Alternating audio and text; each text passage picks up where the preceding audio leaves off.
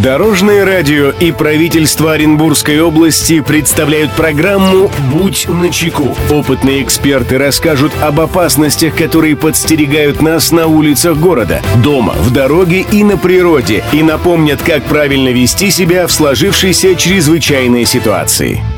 Приветствую всех, кто в пути, с вами Андрей Зайцев. Мы заботимся о вашей безопасности. Будь начеку. Никто не застрахован от получения фальшивых денежных купюр. С каждым годом фальшивомонетчики находят все больше способов сбыть подделки. Как не попасться на их удочку и распознать ненастоящие рубли с первого взгляда, расскажем прямо сейчас.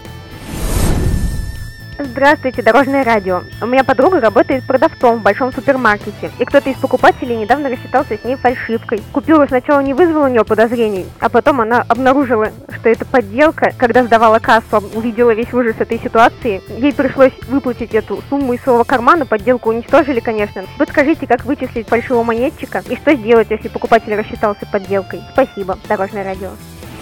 Мнение эксперта.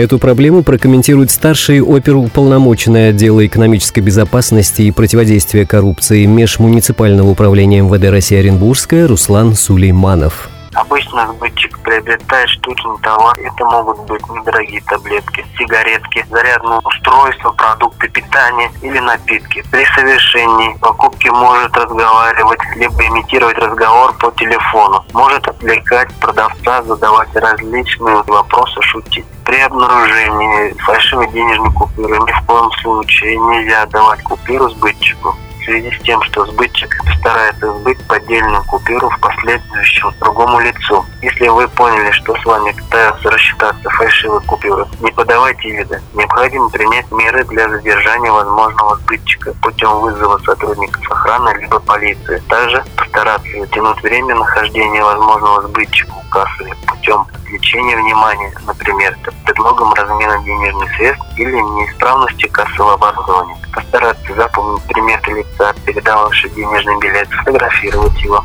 посмотреть, в каком направлении скрылось, установить возможный транспортный средств, на котором сбытчики передвигают и записать государственный номер. До приезда сотрудников полиции отложить купюру, вызвавшую сомнение в сторону. По возможности необходимо ограничить доступ других лиц к подозрительной купюре, так как на ней могут остаться следы сбытчиков.